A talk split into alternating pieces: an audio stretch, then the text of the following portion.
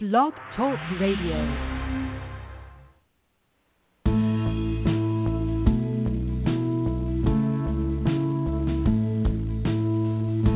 morning. Thank you for joining us for Three Women, Three Ways. We are the show that tackles some pretty difficult topics sometimes, and one of those topics is for today's show. We are talking about incest, not just about what it is, but we're talking about a historical perspective about it. And I know it's a tough topic. I know that it is a tough topic. Nobody wants to talk about it. Nobody wants to acknowledge it. But you know what? It's here. And I think looking at it from this really, really interesting historical perspective that our guest has will not only enlighten us about the past histories, but it's also going to give us a perspective on how we're doing today dealing with this topic because, like it or not, it's here.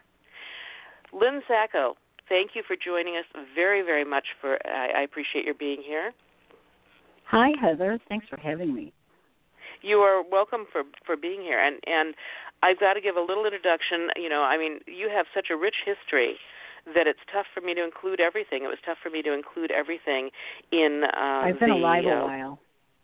Yeah, I know. You know, I'm I'm getting a little long on the tooth myself here, and it's amazing because you know, I sometimes I work with young people and they go, oh, you know, I mean, they just act like I know everything, and I think, no, you just hang around long enough, you absorb it, okay? You know? Yeah. Well, hopefully. Yeah. yeah, yeah, yeah. I mean, you sit in the salt water long enough, and pretty soon you start tasting like salt. You know, what can I tell you? Yeah. Um, well, Dr. Sacco, thank you so much for being here. Should I call you Dr. Sacco, Professor Sacco, or Lynn? Uh, just call me Lynn, please.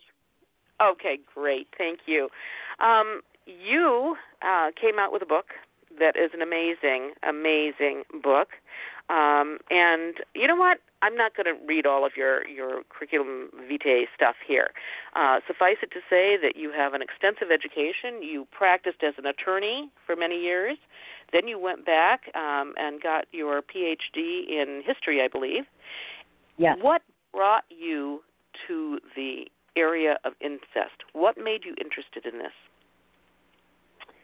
Well, I went back. I went to graduate school when I was 40 years old, and uh, I'd already been a lawyer for 15 years, and a lot of that time I focused on divorce. So I heard a lot of personal stories.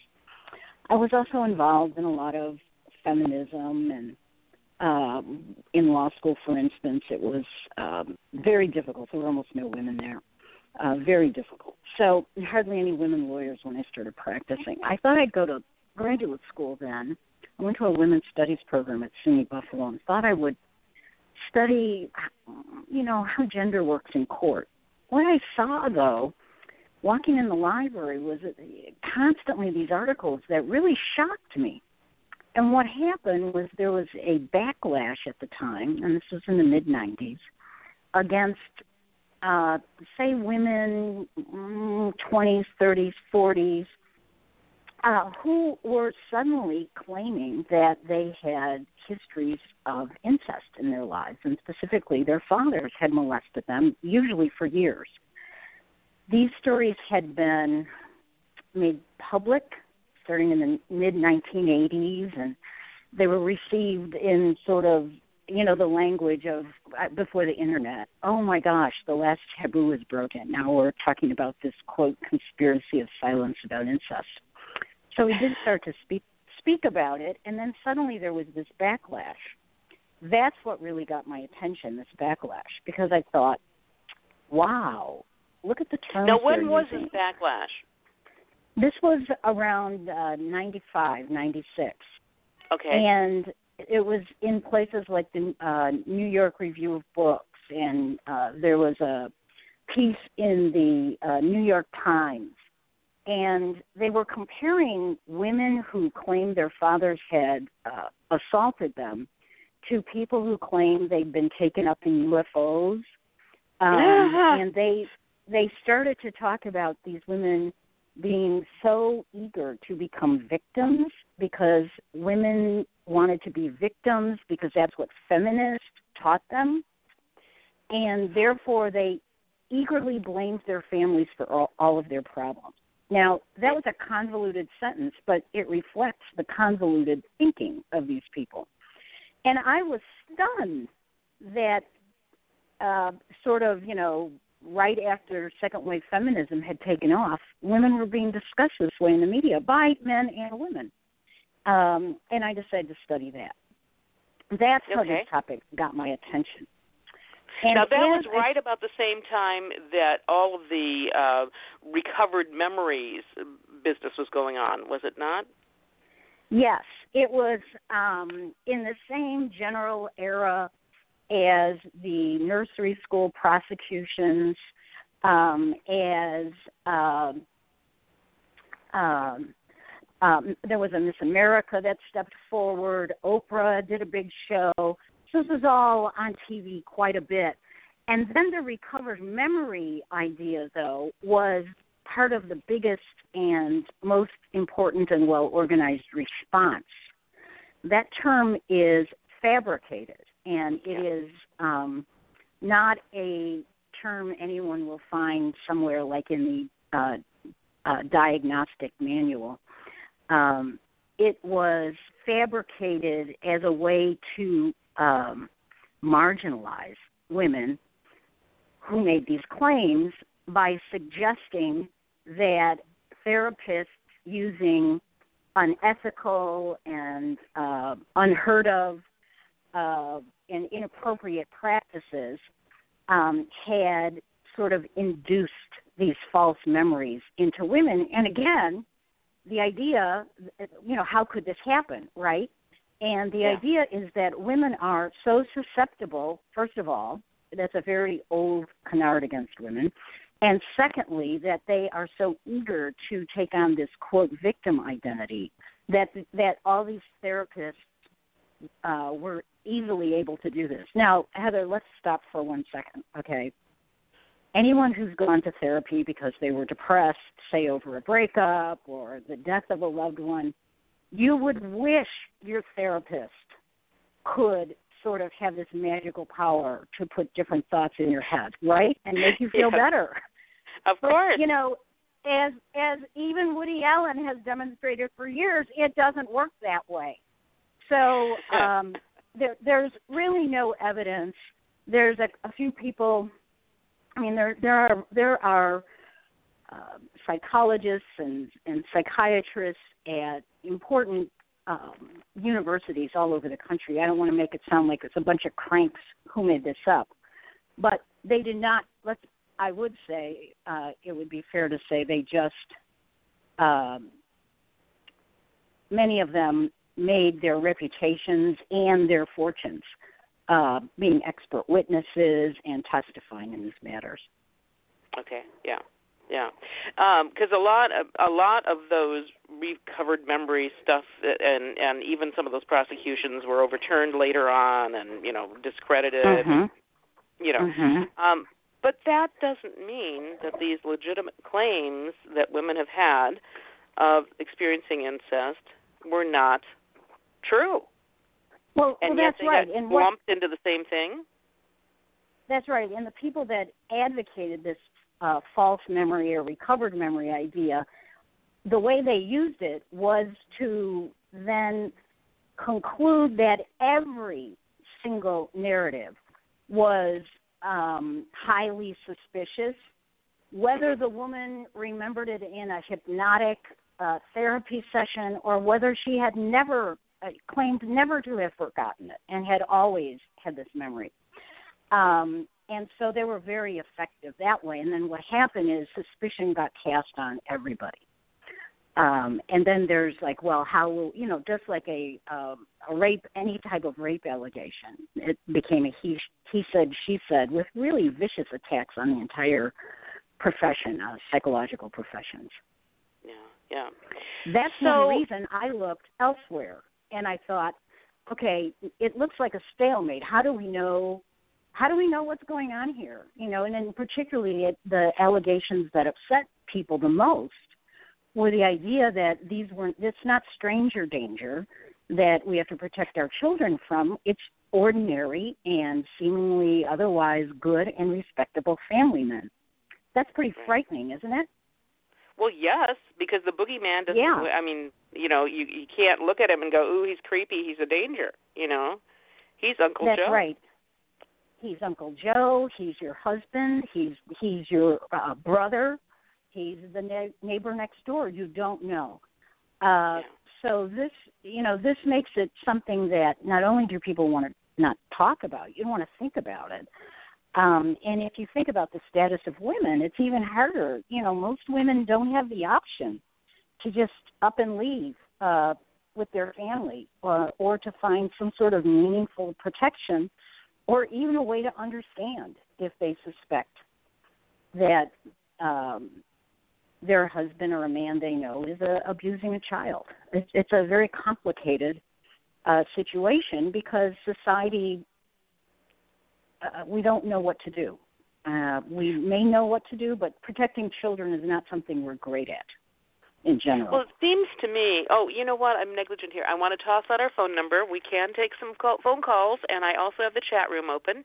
And I see we have a couple guests in the chat room already. If you have questions or comments, you don't want to say them on the air. That's fine. Just type them in there, and I will ask them or present them to Lynn. Um, but if you'd like to call in, we'd love to to talk with you. And the phone number is six four six three seven eight zero four three zero. That's six four six three seven eight zero four three zero. And uh, please feel free to join this conversation. It's an important one. You know, um, Lynn, we when we started out this show, I, I mentioned our Facebook page, and usually there's comments and there's a bunch of likes for every topic when I post the the little blurb about what's coming up on the show. This week, nothing. No likes, Hmm. no comments, no shares, hmm nothing. Hmm. Does that surprise you? It's no. Um, sadly, um, I mean, you know, one of the problems I had writing my book was um, how do I present? How, how can I present this material, which is just not only difficult to think about, but angering. Um, this it can produce feelings of revulsion, um, uh, frustration. Uh, if it's been your experience, uh, you know it's it's it's even more difficult. So I understand that, and just talking about these issues is not enough though either because you know like I pointed out, sometimes you can raise awareness of something and then it just gets batted down, or now now we raise awareness of something new every week. Yes. So that's you know so we really have to think about how to approach this, and I was frankly tired and exhausted by the battle over this issue in the 1980s and 90s. Um, and one reason I wrote the book and did this research was I wanted to think of are there other ways we can talk about this issue to try to get better information, more information, or even some information we could all agree on that might help us do, um, you know, find some approaches and figure out how to protect children if need be.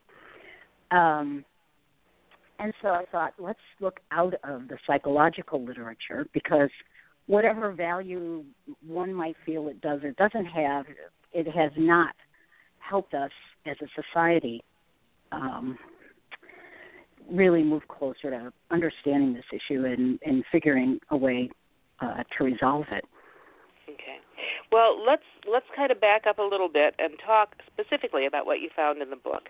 Um, the name of the book, Mhm. by the way, is Unspeakable: Father-Daughter Incest in American History, and um, a great title. Uh, uh, I, I just, you know, I mean, it's absolutely uh, spot on title. So, what did you find in your research for the book? What is the history of how we in America have treated incest and reports of incest?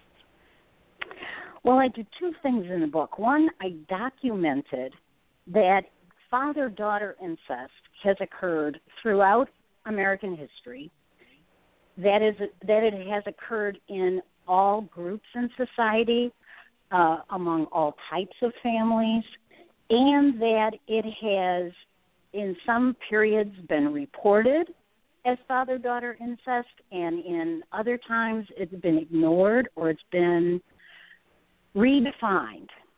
and so that's one reason I'm trying to think why is it that we have this confusion? So that's one thing I found that it was there. The second thing I found was trying to figure out why don't we know it's there all the time or why is there all this uncertainty um, and why frequently uh, have we just denied its existence and so i um, looked through newspapers. I went to all kinds of archives. I looked at trial records uh, trial transcripts.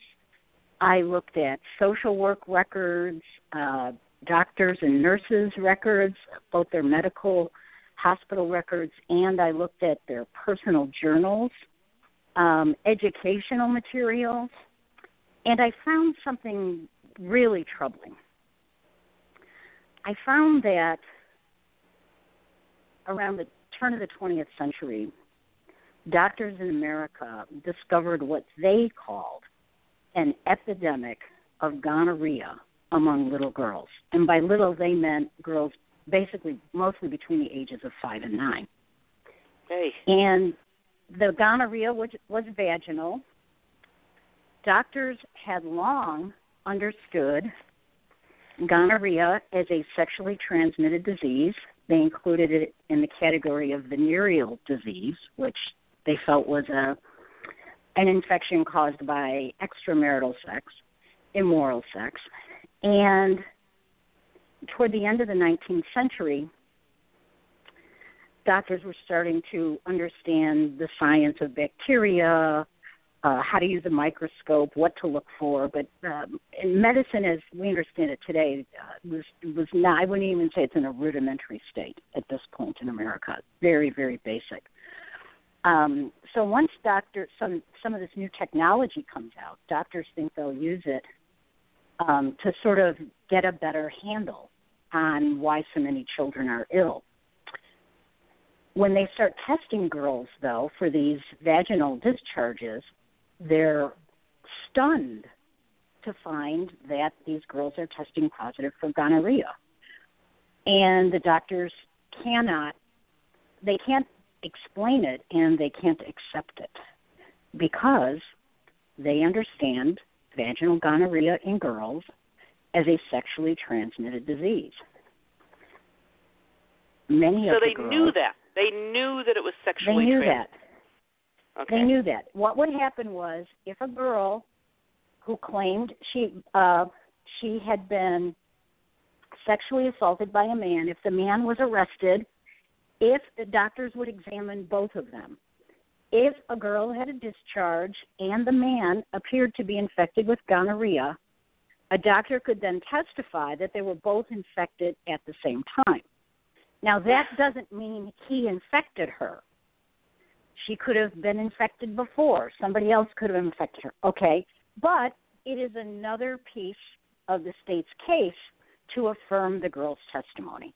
So they knew this, just like pregnancy could be um, and violent signs. Well, doctors had a few reasons to doubt this could be gonorrhea. One, all the science and the technology were very new and rudimentary, so they were concerned about uh, poor results. Secondly, most of the girls they examined did not suffer from severe physical injuries. Doctors expected and assumed that men were inserting their penis, which would have seriously injured the girls.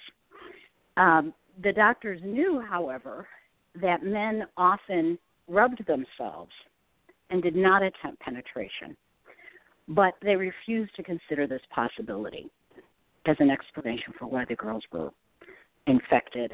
And the third reason was because the girls' fathers were, as the doctor said, uh, respectable men meaning white males, um, whom we would understand in the middle and upper classes now.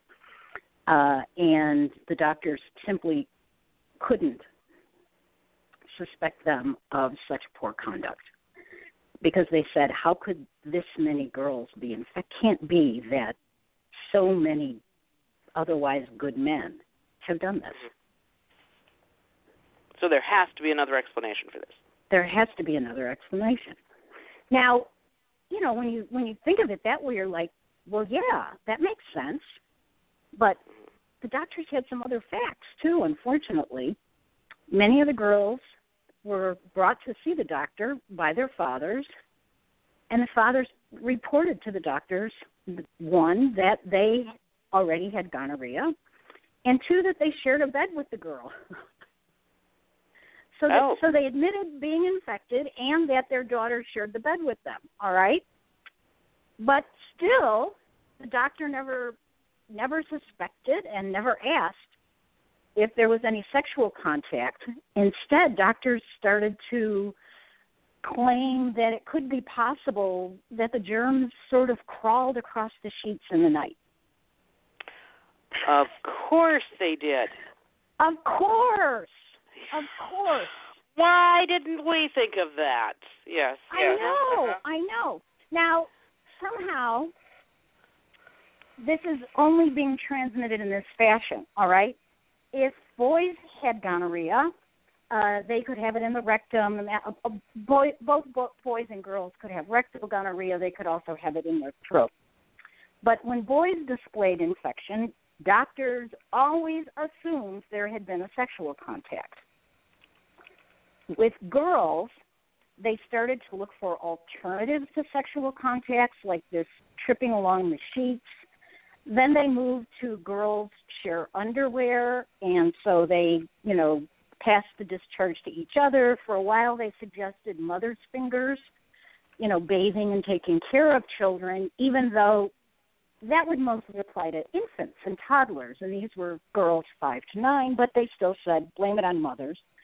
Um, and then they blamed it on uh, toilet seats at school, which were Uh-huh, really the perfect culprit because it's a public place. You can't. There's, you know, it's not a male environment. And then they just said the girls passed it on to each other. Oh. Okay. So it's our fault. Yeah. Exactly. Well, you know, but but it goes from the toilet to the mom, Heather.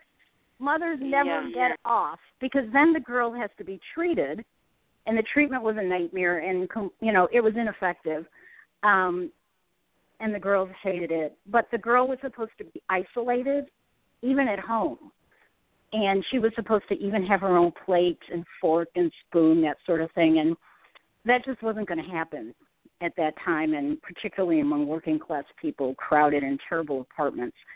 Um, and so mothers were blamed that their daughters were infected.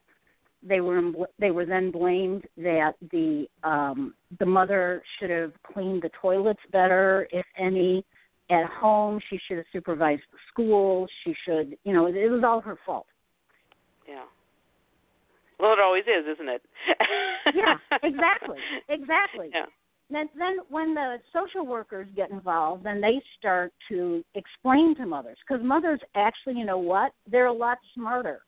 And so, how did most of these girls come to the to see a doctor or make an accusation in the first place? Is their mothers took them, and they they call the police. So the mothers knew. Everybody understood this was a sexually transmitted disease until the medical profession took hold of this issue and began insisting that it was not sexually transmitted to girls. That was an exception.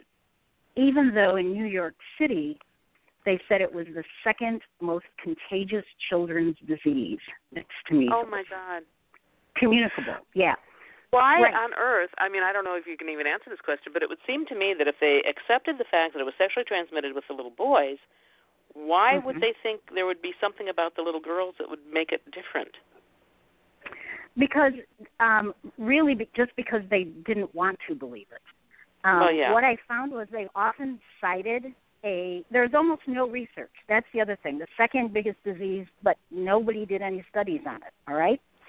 And most doctors would report that parents just said caught you know, they'd say how did your girl get this? I have no idea and they would write that down.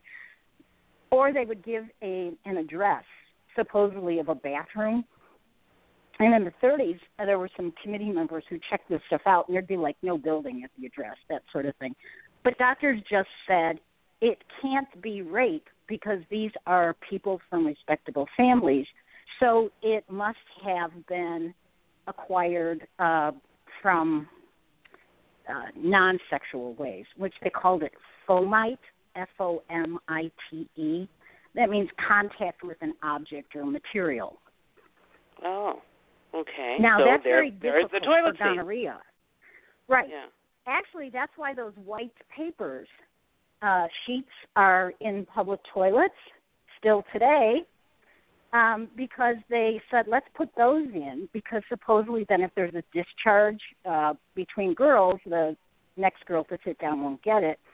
And the other thing they did was they in all public toilets they put what they call a U-shaped toilet seat because these near pornographic descriptions doctors wrote of how girls get infect each other would say a little girl has trouble sitting on the toilet so she has to kind of pull herself up in the process she smears this discharge on the seat and then the next girl comes in and she uh does the same thing and acquires it and so the remedy there was So not only are we blaming the mothers, we're blaming the children themselves. Yeah. Right, right. So, you know, if you you probably don't notice this, Heather, but this is the kind of thing I looked at as a graduate student. At home, there are O shaped, meaning there's no, you know, there's solid uh, Yes. o, uh, O or oval toilet seats, but not in public. It's a U. It's cut out in front. That's the biggest thing they did to protect girls. That's the And they biggest and we're still doing it today. Yeah. Right, right, right. Yeah. yeah, it wasn't until the you know World War II that penicillin is invented and becomes available, and so after World War II, they just start giving girls a shot, and any interest among doctors, you know, faded um, until the 1970s when STDs became rampant, and then feminism, and people started asking questions again.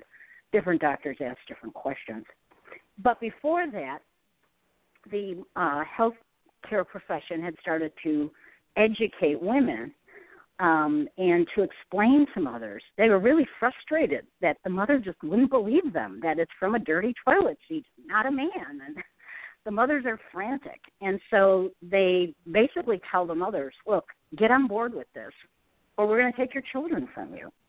And they had some homes for girls that some of them were in existing homes that we think of as homes for unwed mothers or girls' reformatories. Um, there were some Catholic homes across the country, and these institutions would take some of these girls in. Uh, in Los Angeles, they were they were put into the um, juvenile hall Oh my God. for their own protection. Right.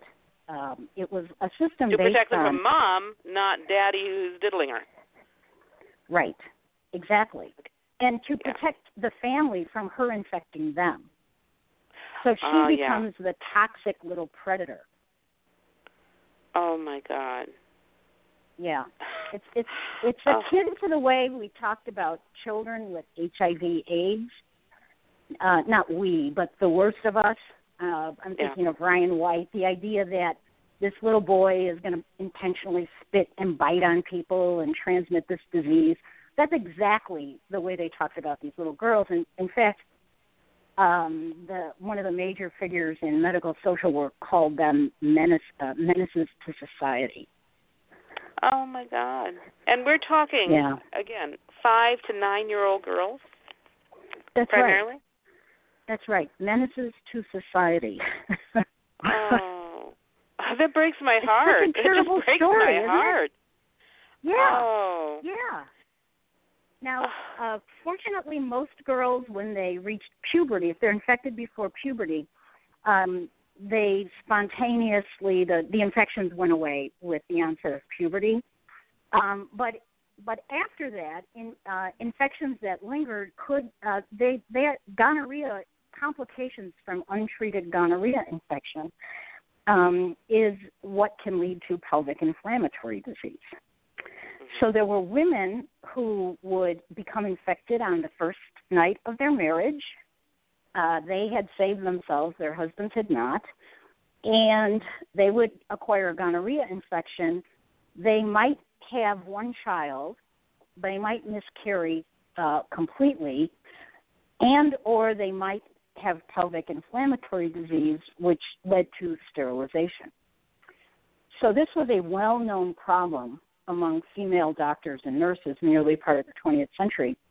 But because of doctors' interpretation of medical ethics, they felt that if they if the husband first reported that he was infected, they could not tell the wife the cause of her infection because that would break the confidence with the husband. The wife was told, right, she had a hysterectomy to solve the problem. She was told she had an appendicite, uh, uh, her appendix removed. Oh my gosh. Right. Oh my and then gosh. in many cases, the husband would then divorce her because now she couldn't bear his children. Ah, Oh. Oh. this is yeah. this is not a cheery history. no, it's not. You know, we have No. a caller, Lynn. Let's go to our caller. Sure. Caller, are you there? Caller, are you there? Um, this is Eileen King. oh, Hi, Eileen. Eileen. Welcome to the show. Hi. Oh, Hi. I, I'm- Eileen, now there, really right? ask an expert. well, I'm just so glad to hear Lynn talk about this issue because it's one of the sort of root uh, causes or, or ways to understand, you know, where we are now, and um, and how difficult it is to to kind of pull back the curtains on child sexual abuse, in particular incest.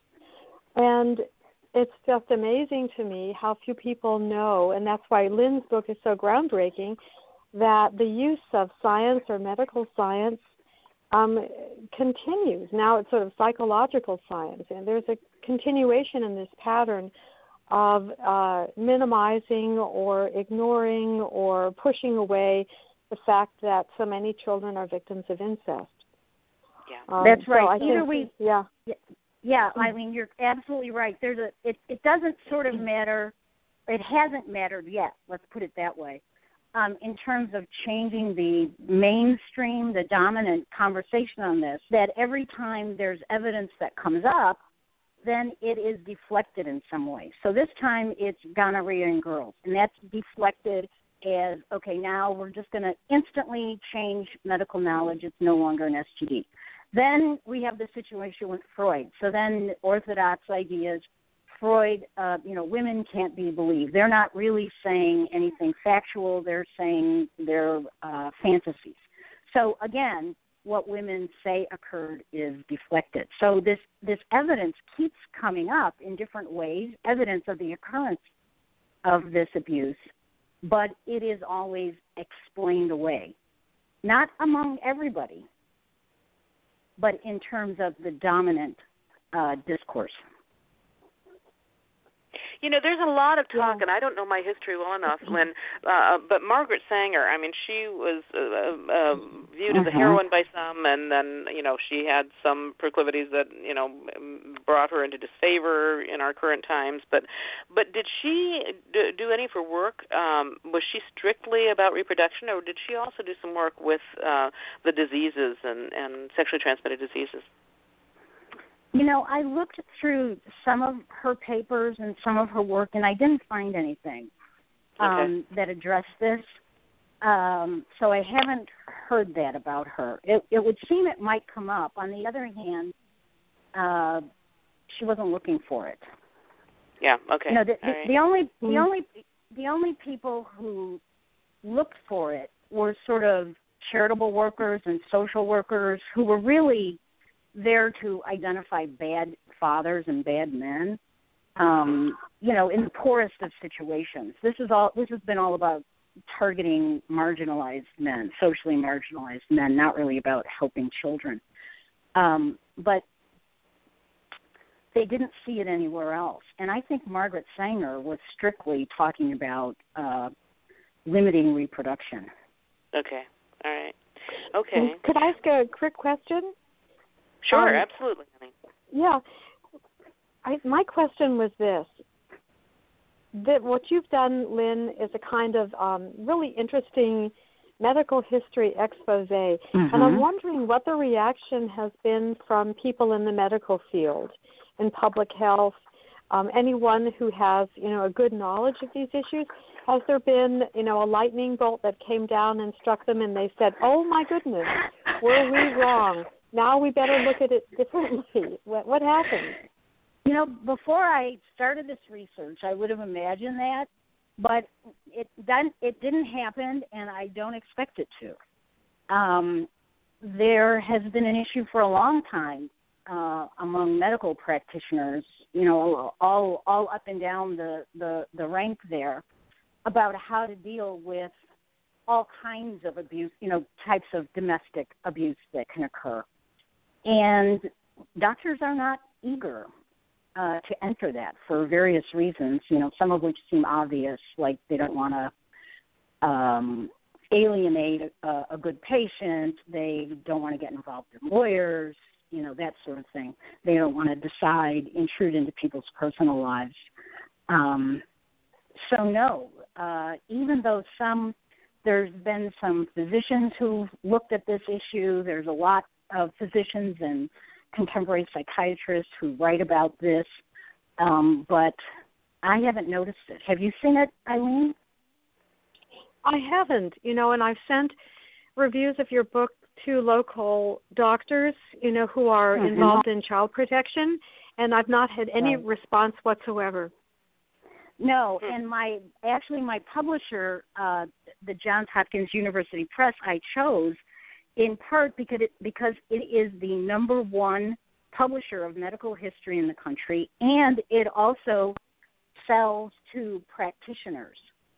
Um, they they have a long line of medical books for practitioners, and uh, nothing happened. Huh. So, so, really, I would well, okay, but let's back up. What mm-hmm. what would you expect them to do in an ideal world? What would you expect today's physicians to do about your book? Well, I, I mean, I think that they know things they can do. I mean, they talk about how they will uh, um, discover that a girl has uh, an STD, and then they might call it something else, so they don't want to report it. They don't want to get involved. It's not that they don't quote see these things in their practices. Um, but in their defense, um, neither the economics of their practice nor the the sort of major consciousness in our society supports the the idea to help them believe that this might actually be happening.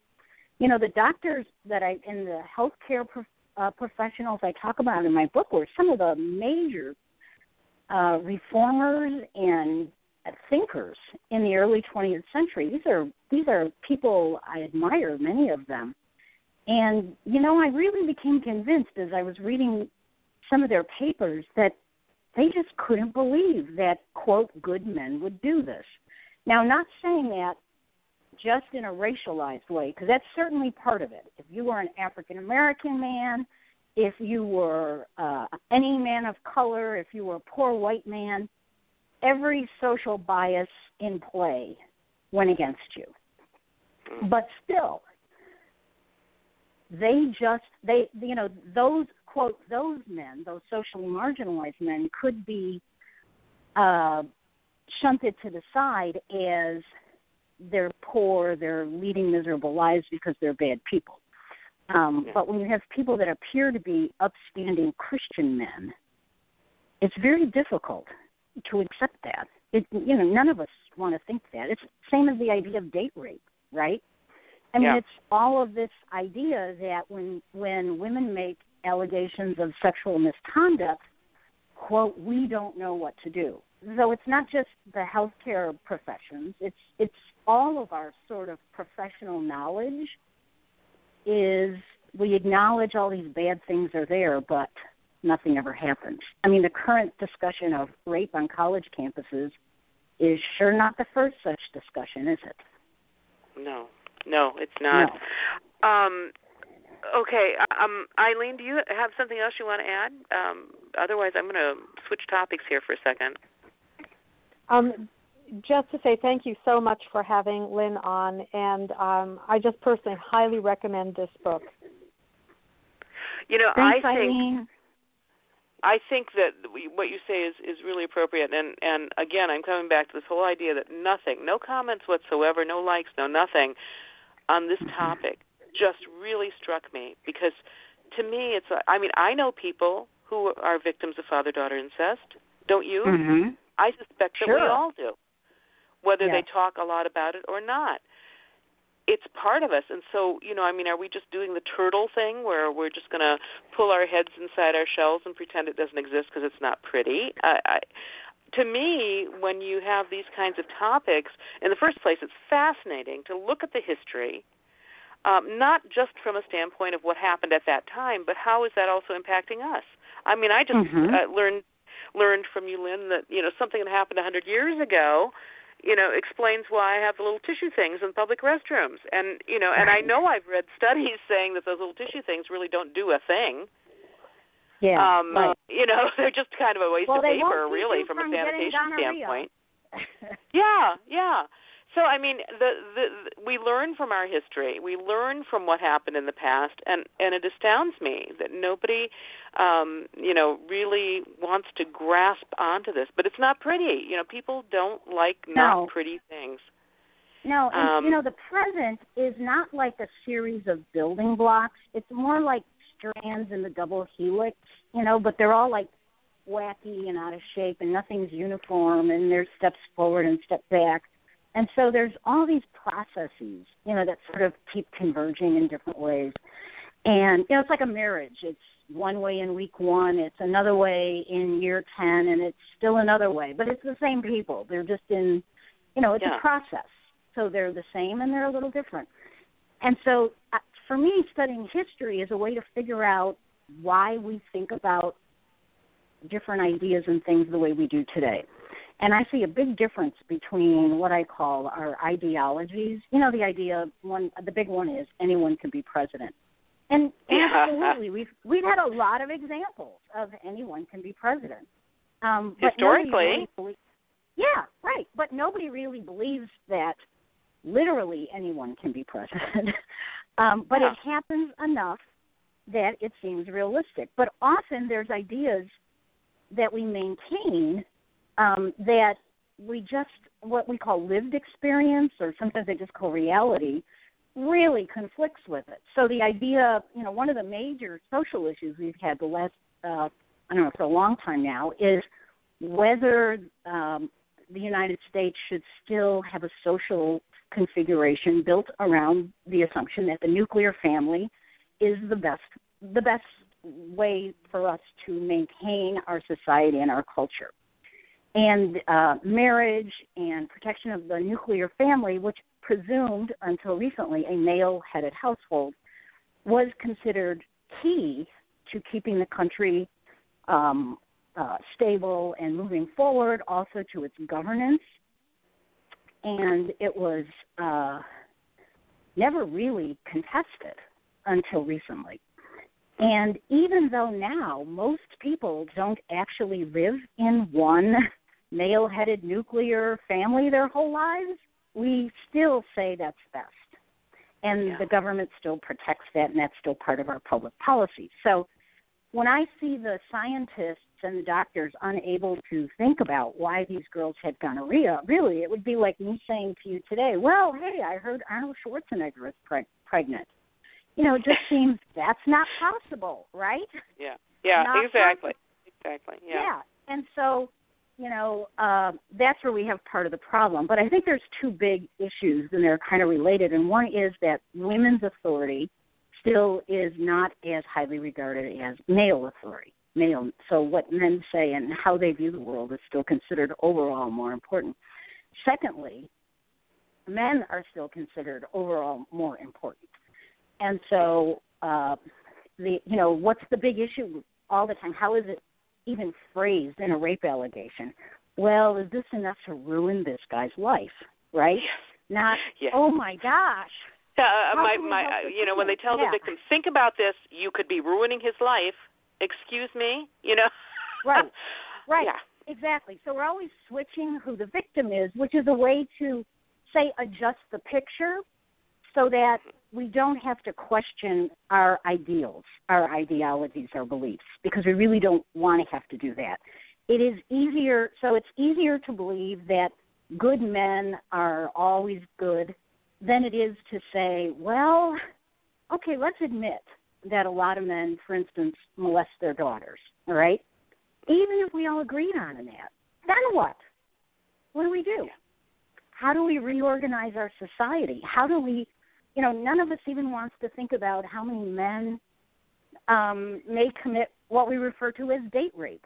How are we going to deal with the statistics on women who say they've been assaulted in their homes? And by the way, it's it, the girls who are sexually assaulted are generally assaulted in their homes by a father or a male father figure. Could be an uncle that comes all the time and sits. Could be a boyfriend. Um, but they are. That's where girls are most susceptible.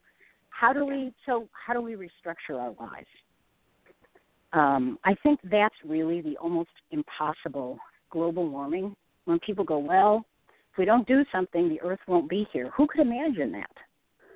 And I think that's part of the problem. We, there are a lot of people imagining different ways to reorganize society, but nobody likes it when they're told that. But the good news, I think, is in fact we have been and we are reorganizing our society. Uh, women are the head of more households now, and it's more often by choice rather than, you know, I got divorced, I have six kids, no one else will marry me.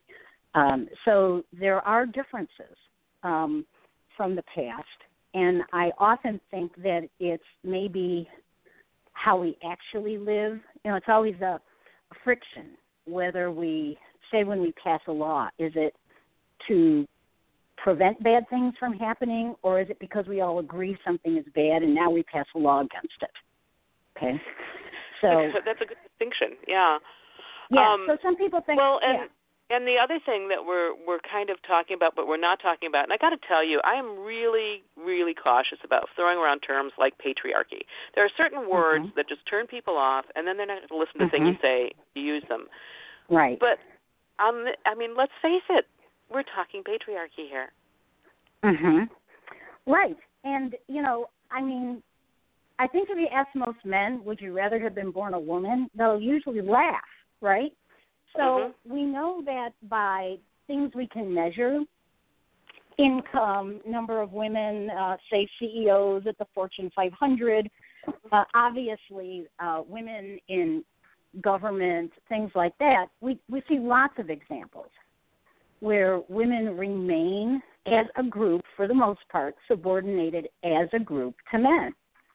Yes. It doesn't mean individual men. You know, I talk about this with students every day. It doesn't mean individual men are screwing me intentionally, but as a Right. group, they get better treatment. Yeah. That's Yeah. the real issue. But I think there's some hope because I think that what it means to be a man is not only very vague and idealized, but it's been stagnant for a long time. So even though I could participate in women's liberation and I have benefited from it, my law school class of 100 had only 11 women in it. And those kind of statistics are very changed now. Um, but there, while there are improvements in society, it is still the fact that white males in particular dominate society. Um, you know, I saw a statistic recently, I think it was in the New York Times, that 75% of elected officials had been in fraternities. Now, that's not a conspiracy, you know. Are you kidding me? Like sign percent. that you're there.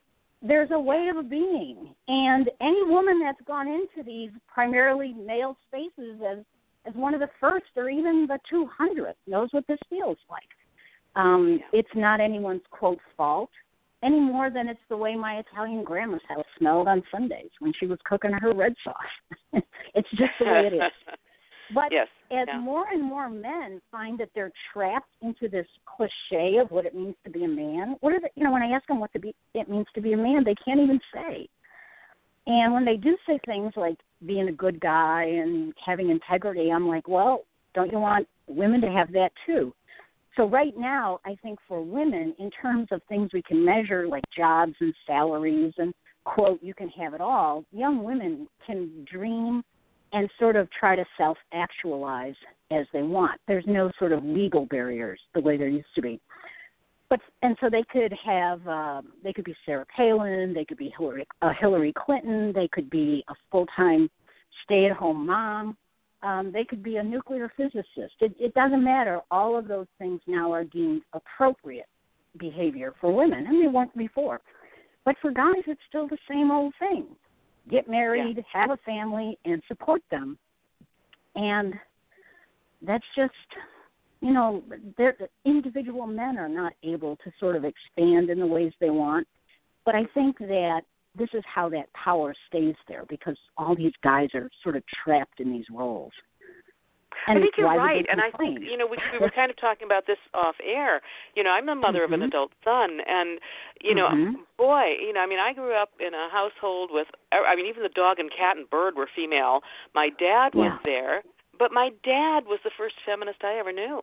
He was the only male child with eight sisters. Hmm. He yeah, had the right. most female feminist outlook. I mean, he was the manly man. He worked pouring iron and he put cars together and stuff like that.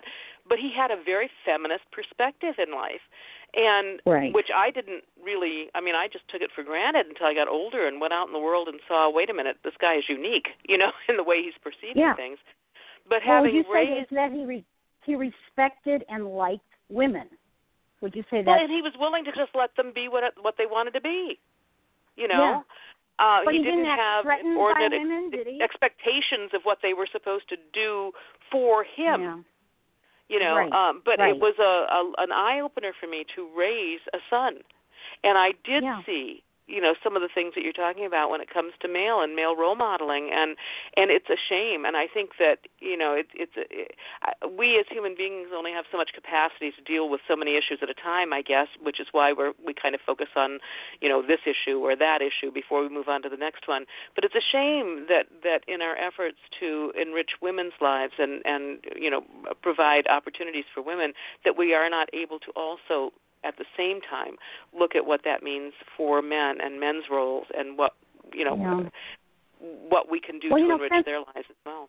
But you know, second wave feminism wanted a larger reach to really talk about reorganizing society in a lot of ways, and that's been successful in many ways too. But a lot of it has become more cultural feminism, which is not about rethinking or critiquing society, but but more focusing on individual women and their ability to have it all if they want. That's all fine. But Yeah. for men, it's not the same thing. I mean, if a guy wants to be a nuclear physicist, there's nothing stopping him.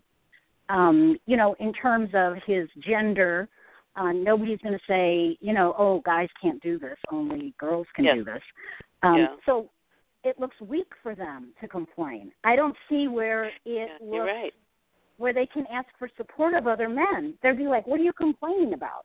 Right? Well, you know there are, and strong. and and and that's a, a good show. But you know there are some so many wonderful men's groups out there. Um, I mean, thinking of Rob Mhm. Okun and um, uh, Male uh, Voice Male magazine, uh, Uh-huh. V O I C E M A L E. I mean, there are organizations out there Huh. that are working on these issues, but they're they're small, you know, and Yeah. and uh, it, it it you know so much of of what we as the citizenry are exposed to has to do with what media extends to us um, and so it kind of comes becomes uh, either you seek out information on your own or you have to just wait until you know the mass media deems it appropriate to start talking about it i think That's right. That's Um, right. Because there, you know, a lot of women look for different kind of husbands um, than their parents, and a lot of those couples, like like you're talking about, have raised children differently now. So uh, there's a lot of individual men who may feel unhappiness or uh, who aspire to say be a stay-at-home dad because they've been really encouraged that they're great uh, caretakers with children. So as long as we've got people still trying, then eventually, you know, we just hope they lift a few more boats there, and eventually society starts changing. Yeah. Historians always stay kind of uh, guardedly optimistic because no matter how bad something is, it will get better. And things change all yeah, the you time. just have to wait change, long enough, you know. Yeah, yeah, Some of us are getting you long in the tooth. We can't afford to wait too much longer. Okay. That's um, right.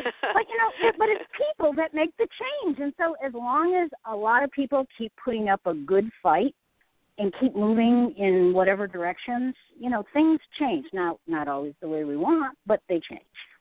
Yeah, exactly. Well, let's get back to your book, Lynn. I, I feel like we've kind of strayed a little bit, but it's been an interesting discussion. Um, Mm-hmm. um, first of all, your book is available Unspeakable Father Daughter Incest in American History. Um, fascinating read. It absolutely is fascinating, um, not only from an historical perspective and a feminist perspective, but also from just a, gosh, this is interesting kind of perspective. So I Yeah, know it's a thank you. difficult topic. I do. I know it's a difficult topic, but you know, there's a lot of difficult topics out there, and that doesn't mean we shouldn't know about them or that we're not enriched by by learning more about them. Lynn, what do you hope that your book can accomplish for today's incest victims? Do you think it would be helpful to, to victims, or are you looking at it strictly from the point of a historian? No, oh no. I'm looking at number one from the point of victims. I want them to read a book that affirms their experiences, and not just their experience of being assaulted, but their experience of not being believed, the attacks that they suffer on their credibility, um, uh, the issues they may have had with their families, um, and the lack of what I would call existential affirmation for them. I think that's just horrible. Um, the second is for people who were legitimately um, puzzled and unable to reach decisions in the psychological debates that went on. And I really wanted my book to uh, to reach those people because I am trying to make a good faith effort here to parse through um, why we think about incest the way we do now, and maybe that's one reason why it's so hard for us to believe it occurs. hmm So what you're saying is is that yeah, okay, you looked at this particular period in history and and pointed out, you know, the difficulties and the lack of recognition and the lack of acknowledgement Mhm. and all that kind of stuff. But are you saying that we're Mhm. still seeing that today? Well, uh, I don't have any reason to think we're not, because nothing has changed in terms of believing women and their sexual allegations. Now, lots of people will say, yes, they have. All these boys are being accused wrongfully of rape at colleges. But um, no, in the long term, that's not standing up. We're seeing another backlash there. So, uh, Yeah. no, what will change is once we really start thinking about um, men and why would a man feel a need to exert power over a child at the threat of gunpoint with a knife to their throat. Some of the men I studied um, lined up everyone in the family and told the girl they're about to rape, "If you tell anyone, I'll kill all of them." So what? What? That's very common, What is yeah. going on with men that that that this is not only what they need, but that they view their girls as so insignificant, as really not human. Uh, they are just objects. And these men You know, Lynn, years often, and years and years ago, um, I did Mhm. pre-sentence reports for a county here in Washington, Mhm. and um, we had some training on um, uh, sexual assault, and you know, even though I worked with misdemeanants you know, um, but one of the comments that stuck with me that we got from one of the trainers, I don't remember who he was, but he always said that the only difference between an incest perpetrator and any other pedophile is that he's too lazy to go out and seek a victim. He has to grow his own. Oh. Um, Hmm. Then, uh, thank you so much for being with us. I'm looking at our clock, going, oh my gosh, um, where did the time go? I would like to invite you back again. I know you're working on a new project, and I really want to talk about that. So, will you come back again and join us? I'd love to. It's great talking to you, Heather. Great. Uh, Eileen, I know you're still hanging on the line. I'm sorry we didn't get back to you, but thank you for calling in. Thank you for recommending Lynn as a guest. This has been a wonderful show. Thanks You're to welcome. both of Thank you. you. Thank Thanks you. to both of you. I always end our show with a quote, and um, the quote that I have for today is Incest is rape by extortion. Thus, the child's very childhood becomes a weapon used to control her. And that's a quote from E. Sue Blume, uh, author of Secret Survivors. Yeah. Thank you so much for joining us today. Uh, it's an important topic. I hope the book, um, Unspeakable Father Daughter Incest in American History. Thank you so much. Join us next week on Women. Bye bye.